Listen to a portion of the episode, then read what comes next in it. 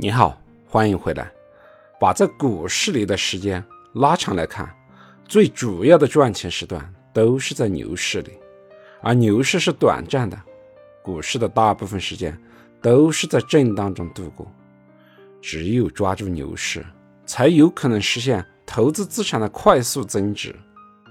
密西根大学金融学教授内贾德·塞亨，他对1929年。至2004年，美国市场指数进行研究后发现，不到百分之一的交易日贡献了百分之九十六的市场回报。也就是说，大部分的交易日都是没有意义的，只有那百分之一的交易日非常重要。我们通过分析上证指数，也可以得到同样的结论。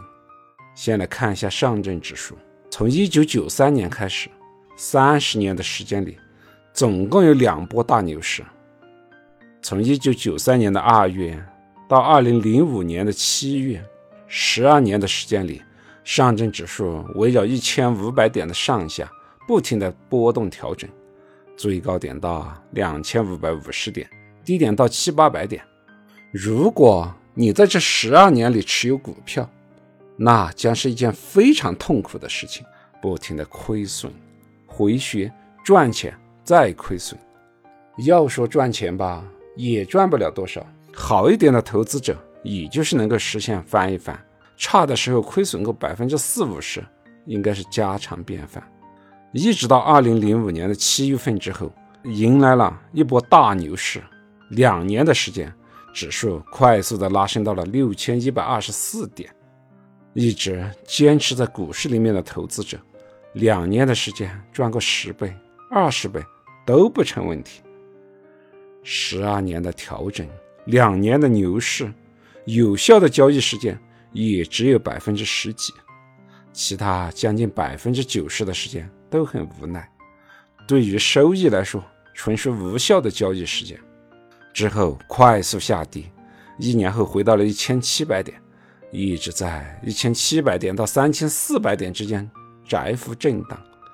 这一震荡。就是五年，总共六十个月。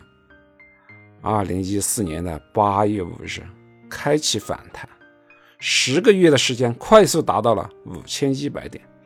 可以看到，在第二波的小牛市里，六十个月的震荡，十个月的快速上涨，也只有百分之十几的有效交易时间，将近百分之九十的时间里，对于收益来说都是没有意义的。所以在股市里面想赚到钱，就得抓住极短暂的牛市时间。很多聪明的投资者可能都想到了，那么我只选择在牛市的那段时间持仓，其余的时间都空仓，不就赚翻了吗？但在实际操作中，谁又能预测到明天是牛市呢？看着上涨追了进去，买进去的第二天就有可能掉头向下。看着跌了很多，认为是底部了，买进去，却发现越跌越深，套得越来越惨。所以，短线的选择难度是比较大的。熊市空仓，牛市满仓，只能是个美好的理想。这个理想就不可能实现，要不然所有人都赚翻了。从历史的数据统计上，我们也可以看出。股市在最低点的时候，成交量也非常小，证明能精确的抄到底的人少之又少，而且抄完底之后能获得牛市大部分收益的人也非常少。要想抓住牛市，只有保证牛市到来之前，你仍然在这个市场上，要保证自己能坚持在这个市场上进行投资。一方面需要的是资产配置，另一方面。就需要进行长期的投资。从资产配置来说，首先要保证充足的现金流，五年、十年甚至更长的时间都不会去动用到投资股市的钱。其次就是做好家庭保险保障的配置，生病了、发生意外了，都有相应的保障，不用去股市上数钱。匆匆忙忙的找钱，只能是割肉。或者得不到较好的投资收益，这样就肯定坚持不到牛市的到来。最后就是选择好的标的，选择适合自己风险承受能力的投资标的，在股债之间进行适当比例的配置与调整。